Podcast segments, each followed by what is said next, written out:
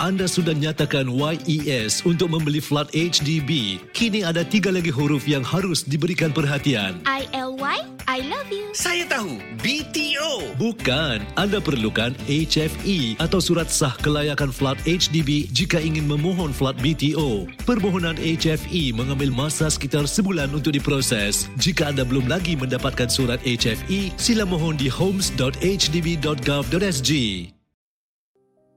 Ya Allah, Engkaulah Assalam yang Maha Sejahtera dan padamu segala kesejahteraan. Berkatilah kami, bimbinglah kami, berpandu firman dan sabda NabiMu, Firman dan sabda. Allah.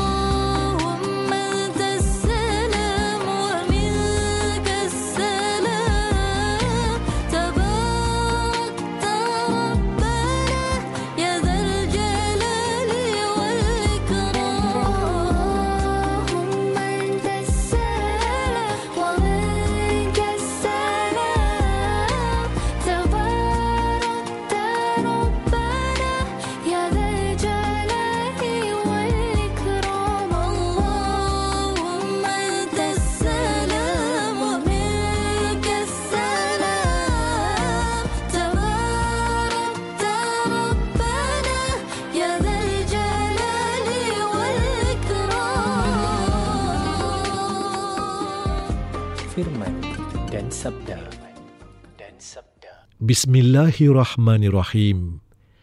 Assalamualaikum warahmatullahi wabarakatuh. Sama-samalah kita berdoa agar kita beristiqamah mengerjakan segala perintah Allah Subhanahu wa taala dengan tulus dan ikhlas supaya kita tidak tergolong di kalangan orang-orang musyrik. Hari ini Isnin, 8 hari bulan Januari 2024 bersamaan 26 Jamadil Akhir 1445 Hijriah dalam firman dan sabda. Marilah kita membaca sama serta menghayati sambungan bacaan ayat-ayat suci Al-Quran Surah An-Nisa ayat 92. أعوذ بالله من الشيطان الرجيم وما كان لمؤمن أن يقتل مؤمنا إلا خطأ ومن قتل مؤمنا خطأ فتحرير رقبة مؤمنة فتحرير رقبة مؤمنة ودية مسلمة إلى أهله إلا إلا أن يصدقوا. فإن كان من قوم عدو لكم وهو مؤمن فتحرير رقبة مؤمنة. وإن كان من قوم بينكم وبينهم ميثاق فدية مسلمة. فدية مسلمة إلى أهله وتحرير رقبة مؤمنة. فمن لم يجد فصيام شهرين متتابعين توبة من الله وكان الله عليما حكيما.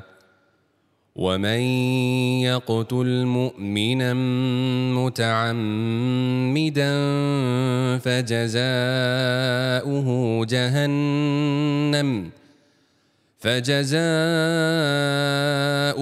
جهنم خالدا فيها وغضب الله عليه ولعنه وغضب الله عليه ولعنه وأعد له عذابا عظيما. يا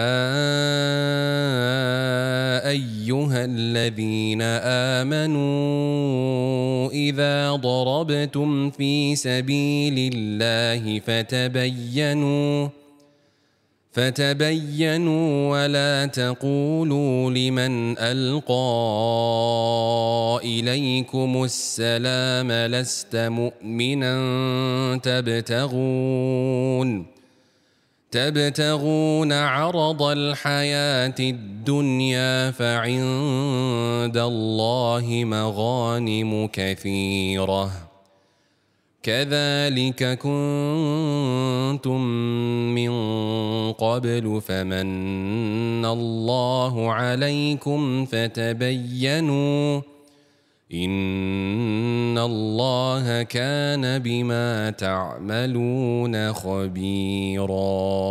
Demikian tadi bacaan surah An-Nisa ayat 92 hingga 94 dari yang berbahagia Qori Ustaz Abdul Hadi Jamil. Kita ikuti kini ceramah bertajuk Penghormatan Nyawa dari yang berbahagia Ustaz Mustaza Bahari. Eh, dah lama aku perhati kat dia ni. Dia ni kalau mati pun bagus lah.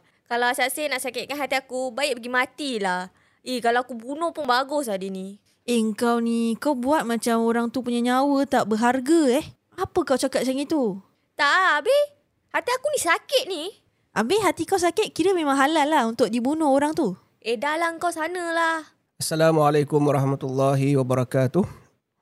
Innal hamdalillah nahmaduhu wa nasta'inuhu wa nastaghfiruh wa na'udzu billahi min shururi anfusina wa min sayyiati a'malina. May yahdihillahu fala mudilla lah wa may yudlil fala hadiya lah. وأشهد أن لا إله إلا الله وحده لا شريك له وأشهد أن محمدا عبده ورسوله. اللهم صل وسلم وبارك على نبينا محمد وعلى آله وصحبه ومن تبعه ووالاه.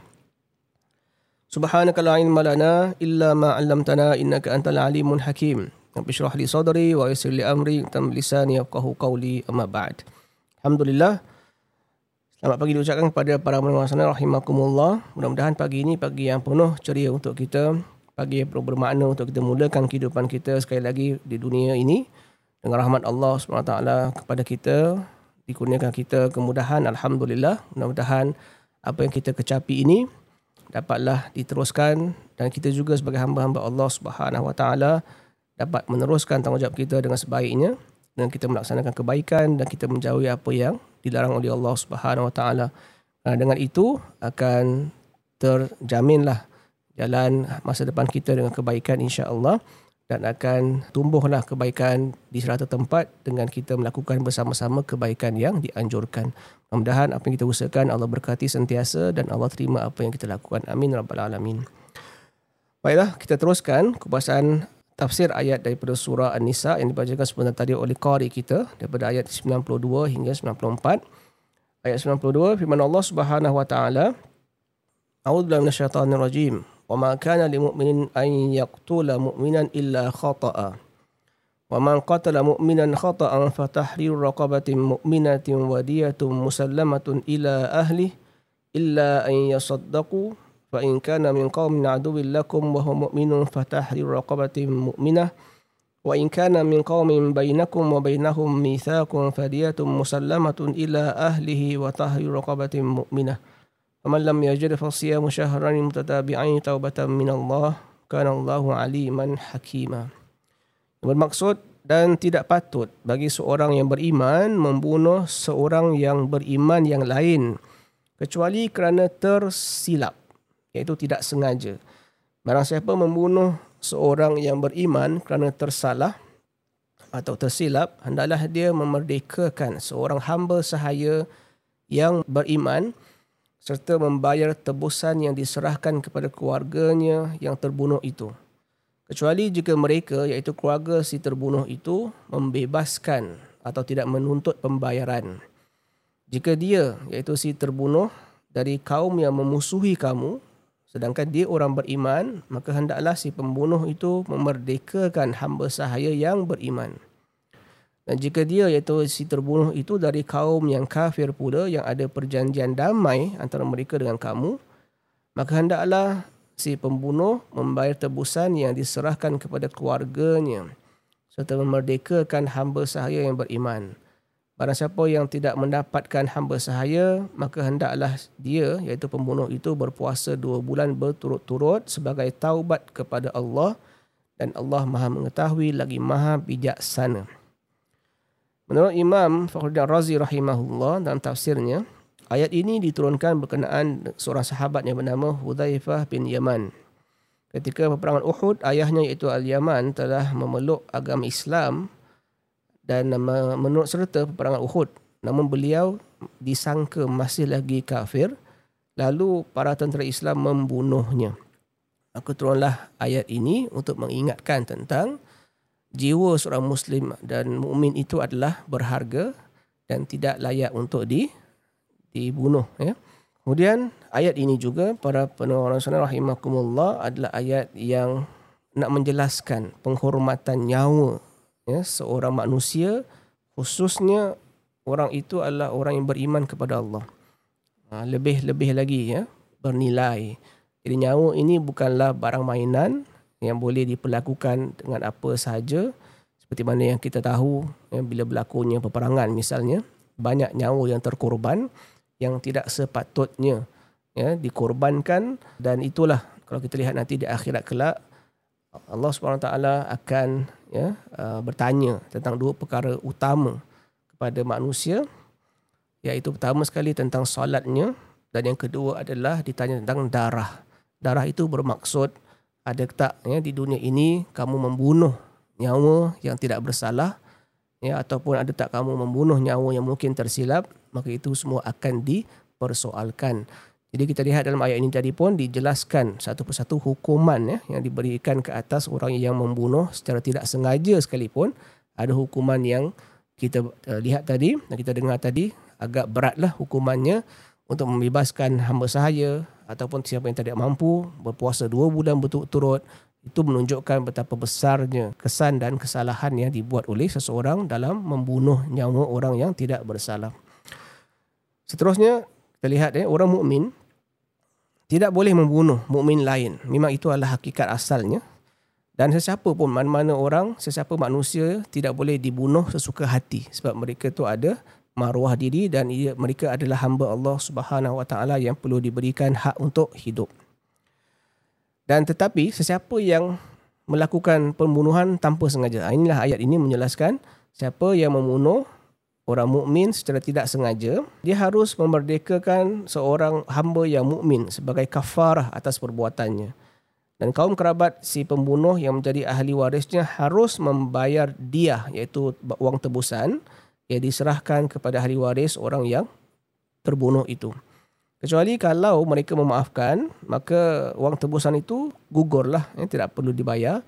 Ah, Jika orang yang dibunuh itu berasal dari kaum yang memerangi pula, ya, tetapi dia seorang mukmin, ada persengketaan lah antara dua belah pihak itu, maka si pembunuh wajib memerdekakan seorang hamba yang beriman dan tidak wajib membayar dia. Ha, jika orang yang dibunuh itu tidak beriman tetapi berasal dari kaum yang memiliki atau mempunyai perjanjian damai dengan kamu eh seperti contohnya kafir dhimmi kan, di zaman dahulu itulah kategori mereka maka kerabat si pembunuh yang menjadi ahli warisnya wajib membayar dia atau uh, wang tebusan kepada ahli waris yang dibunuh. Dan si pembunuh wajib memerdekakan hamba sahaya yang beriman sebagai kafarah atas perbuatannya. Jika dia tidak jumpa ataupun tidak mampu untuk memerdekakan hamba sahaya uh, dan juga tak mampu untuk membayar wang tebusan maka dia wajib berpuasa selama dua bulan berturut-turut dalam jangka masa itu ya agar Allah Taala menerima taubatnya dari perbuatan tersebut. Dan Allah Maha mengetahui perbuatan dan niat hamba-hambanya lagi Maha bijaksana dalam menetapkan syariatnya. Itulah ya akibat ataupun hukuman ke atas orang yang membunuh tanpa sengaja. Dalam konteks hari ini misalnya kita lihat kalaulah ya uh, kita memandu ya atau menaiki kenderaan kemudian tanpa sengaja kita melanggar orang yang sedang berjalan. Orang itu meninggal dunia ya, mati kerana kemalangan tersebut. Kalau mengikut hukum ayat ini maka kita perlu bertanggungjawab di atas kematian orang itu walaupun kita tidak sengaja. Kenapa? Kerana nyawa manusia itu bernilai di sisi Allah Subhanahu Wa Taala.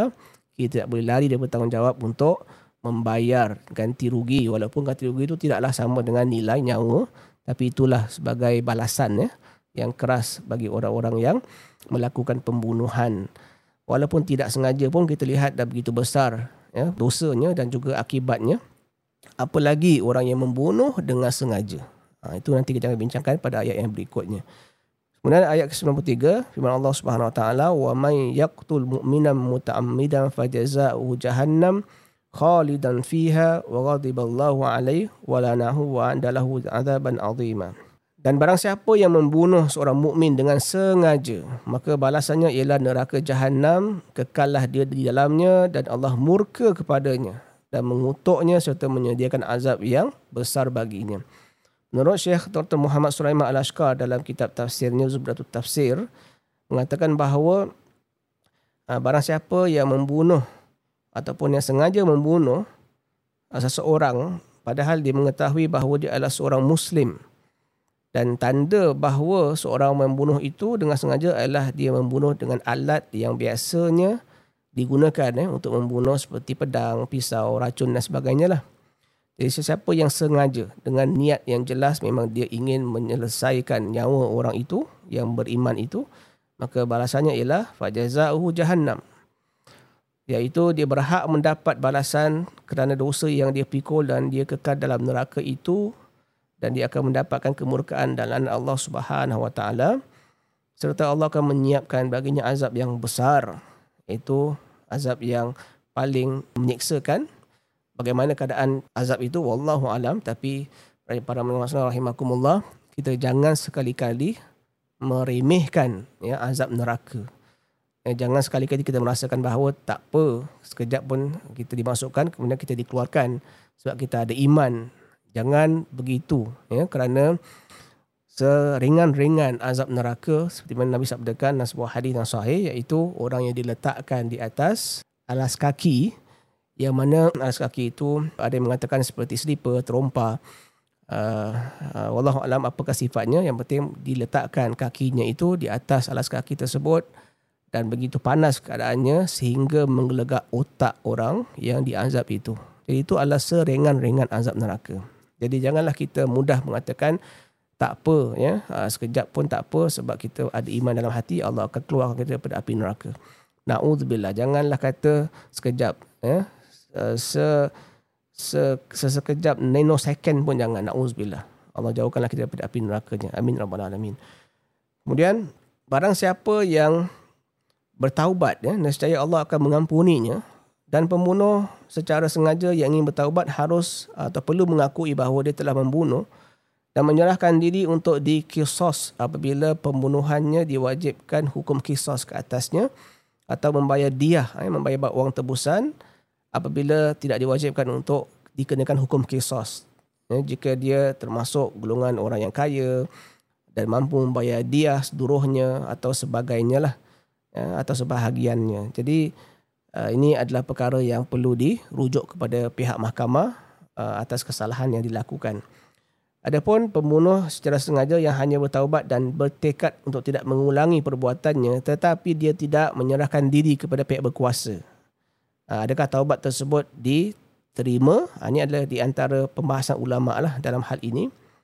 Ada pendapat yang mengatakan cukup dengan taubat dia. Maknanya dia tidak perlu untuk memberitahu kepada pihak berkuasa. Sedangkan dia memang takut lah eh, dan juga dia ingin bertaubat kepada Allah. Dia tidak akan buat lagi perkara itu. Dia buatlah apa saja cara untuk menyelamatkan diri dia. Tapi hakikatnya dia membunuh. Ha, lalu dia dilepaskan daripada undang-undang negara. Jadi dia bertaubat kepada Allah. Adakah taubat dia diterima? Ada pendapat ulama kata tidak diterima sebab dia berkait dengan hak manusia lain yang telah dirampas iaitu dia telah membunuh nyawa orang lain. Ada yang mengatakan pula insya-Allah diterima sebab dia benar-benar taubat dan insaf atas kesalahan dia itu dan dia tidak mengulangi lagi. Jadi bukti kerana dia bertaubat nasuha itu dengan tidak mengulangi maknanya dia benar-benarlah inginkan keampunan daripada Allah Subhanahu Wa Taala jadi Allah akan mengampunkan dosa dia. Wallahu alam. Yang ini di antara dua pendapat yang diberikan. Seterusnya ayat ke-94 ya ayyuhalladzina amanu idza darabtum fi sabilillah fatabayyanu wa la taqulu liman alqa ilaikumus salama lasta mu'mina tabtaguna arda hayatid dunya fa innallahi mawanimu katsirah kadzalika kuntum min qablu famanallahu alaikum fatabayyanu. Innallaha kana bima ta'maluna khabira. Yang bermaksud wahai orang-orang yang beriman apabila kamu pergi berperang fi sabilillah maka telitilah dan janganlah kamu mengatakan kepada orang yang mengucapkan salam kepada kamu dengan mengatakan kamu bukan orang mus- muslim atau kamu bukan orang mukmin. Lalu kamu membunuhnya dengan maksud mencari harta benda kehidupan di dunia kerana di sisi Allah itu ada harta yang banyak sekali. Begitu jugalah keadaan kamu dahulu. Lalu Allah menganugerahkan nikmatnya ke atas kamu, maka telitilah. Sesungguhnya Allah Maha mengetahui apa yang kamu kerjakan. Apakah maksud ayat ini para pendengar Rasul rahimakumullah? Kita lihat huraian ahli tafsir tentang, ha- tentang ayat ini iaitu Allah menyeru eh, orang-orang beriman kepada Allah dan Rasulnya apabila kamu pergi ke medan jihad fi sabilillah maka telitilah perihal orang yang kamu perangi. Okey, mengapa? Kerana mereka-mereka yang dalam medan itu ada yang telah memeluk agama Islam tapi dirahsiakan ya, seperti mana tadi disebutkan tentang kisah uh, bapanya Hudzaifah yang terbunuh dalam medan perang Uhud kerana orang ramai tidak tahu keislaman dia. Ha, jadi apatah lagi kalau orang yang kamu temui dalam medan itu mengucapkan salam kepada kamu. Maka janganlah kamu menganggap salam itu sebagai cara untuk mengelak daripada diperangi lalu kamu membunuh mereka pula. Ha, kemudian disebutkan bahawa Allah berfirman di sini dengan peringatan supaya janganlah ya, kita mengatakan kepada orang yang memperlihatkan kepada kita sesuatu yang menunjukkan keislaman, kita kata kamu bukan orang Islam. Kemudian kamu membunuh pula eh dengan harapan untuk mendapatkan kesenangan duniawi yang sangat sedikit seperti harta rampasan perang dari orang tersebut. Padahal di sisi Allah ada banyak sekali keuntungan dan lebih baik dan lebih besar dari rampasan perang itu. Dan sebelum ini kamu pun pernah berbuat seperti yang orang uh, seperti mereka yang menyembunyikan keimanannya dari kaumnya. Ha, kemudian Allah menganugerahkan kamu agama Islam yang telah melindungi kamu dan kerana itu telitilah. Ya, kerana dahulu pun kamu telah ditunjukkan oleh Allah jalan Islam, ya, ke- kebaikan, keimanan. Ha, sebelumnya kamu tu sesat dan kufur. Dia juga menunjukkan kepada orang lain ya, kepada orang lain seperti kamu juga dulu. Maknanya di zaman kehidupan di Mekah dahulu ketika kamu ditindas ya, oleh kaum musyrikin Mekah, ada di antara kamu yang sembunyikan Islam kamu ya kerana takut ya, dibunuh ataupun dianiaya. Jadi Allah selamatkan kamu. Ya Allah tidak uh, menunjukkan ataupun tidak ada perkara yang mem, uh, membebankan kamu dahulu di Mekah sehingga kamu terbunuh. Jadi begitulah ya, mereka-mereka yang kamu jumpai hari ini pun ada di antara mereka yang ada lagi rasa takut ya, untuk menjelaskan keislaman mereka. Jadi berikan mereka peluang ya, untuk mereka dapat tunjukkan keislaman mereka. Kemudian demikian jugalah kamu kena ingat bahawa hidayah itu diperolehi sedikit demi sedikit. Maka orang lain pun sama juga. Ada yang mendapatkan petunjuk sedikit demi sedikit, tahap bertahap. Ah, Dengan melihat orang yang sempurna terhadap keadaannya yang kurang dahulu, lalu dia menghadapi orang lain dengan memperhatikan hal itu, kemudian mengajak orang lain dengan hikmah, dengan nasihat yang baik, merupakan asbab yang terbesar yang dapat memberikan manfaat dan kepada orang lain itu dan mereka pun dapat melaksanakan perkara yang bermanfaat itulah. Jadi maksudnya ialah kita ni jangan segera terburu-buru untuk menghukum orang. Ha, ya, jangan kita kata kamu ni sesat ataupun kamu ni golongan yang ahli bid'ah misalnya ya kamu ni tak faham agama lah macam-macam kita lihat hari ni pun ada orang yang menuduhkan kawan-kawan dia begitu tapi kita lupa bahawa kita ni pun dahulu jahil juga. Ya, kita dahulu pun pernah mengalami keadaan di mana uh, kita melakukan kesalahan dalam melaksanakan agama Allah, eh, hukum-hukum agama Allah. Tapi Allah tutup keaiban kita dan kita dapat petunjuk daripada orang lain dan kita pun mengubah diri kita menjadi menjadi orang yang lebih baik. Alhamdulillah. Jadi begitu jugalah bila kita melihat orang lain melakukan kesilapan dan kesalahan, bukan cara kita ni menghukum mereka dengan menuduh mereka ataupun kita mengkritik, menghentam mereka. Tapi dengan cara kita menegur dan menasihati dengan hikmah supaya mereka dapat ya petunjuk kebaikan dan mereka berubah menjadi yang lebih baik. Begitulah keadaan yang sepatutnya berlaku. Ya. Ibnu Abbas mengatakan bahawa uh, ayat ini diturunkan bersebabkan kisah seorang daripada Bani Sulaim yang mana dia melalui kumpulan sahabat Rasulullah SAW sambil mengiring atau membawa kambingnya. Lalu dia mengucapkan salam kepada para sahabat. Ada di antara sahabat lalu mengatakan dia tidak mengucapkan salam kepada kita kecuali agar kita tidak menyakitinya. Maka mereka iaitu para sahabat menyerang dan membunuh lalu mendatangi Rasulullah SAW dengan harta ghanimah, harta rampasan perang atau rampasan yang mereka ambil daripada lelaki itu. Dan kerana itu Allah turunkan ayat ini. Ini menurut pandangan ataupun riwayat daripada Ibnu Abbas. Jadi ini adalah sesuatu yang mendatangkan dosa eh, apabila kita menghukum orang dengan cara yang mudah uh, menghukum kesesatan ataupun uh, menghukum orang itu dengan hukuman yang uh, menunjukkan mereka itu patut dihapuskan. Ini sesuatu yang bukan bersifat islami yang perlu kita jauhilah. InsyaAllah kita sambung ayat yang berikutnya di sesi yang lain. Wallahu a'lam bishawab. Assalamualaikum warahmatullahi taala wabarakatuh. Semoga kita peroleh manfaat menerusi penjelasan dari yang berbahagia Ustaz Mustaza Bahari bertajuk Penghormatan Nyawa dalam Firman dan Sabda.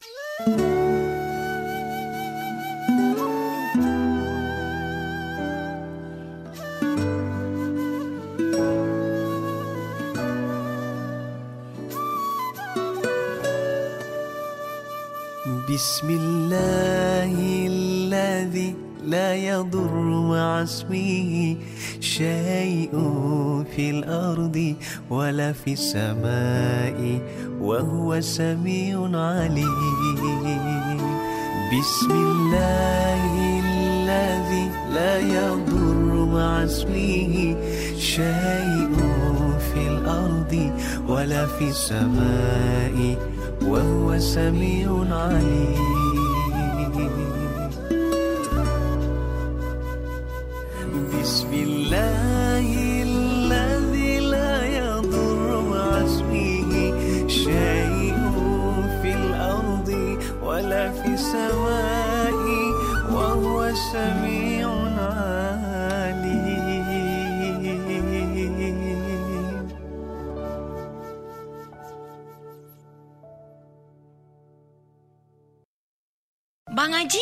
Umur dah dekat 70 tahun tapi masih lagi kuat angkat barang pasar. Apa rahsia Bang Haji? Saya minum dua gelas susu Marigold HL sehari. Itu kira-kira 20 gram protein lah. Satu di antara empat rakyat Singapura berusia 50 tahun ke atas mengalami sarkopenia iaitu kehilangan jisim otot secara perlahan. Amalkan senaman serta diet dengan protein seimbang. Atasi sarkopenia dengan dua gelas susu tinggi protein Marigold HL setiap hari.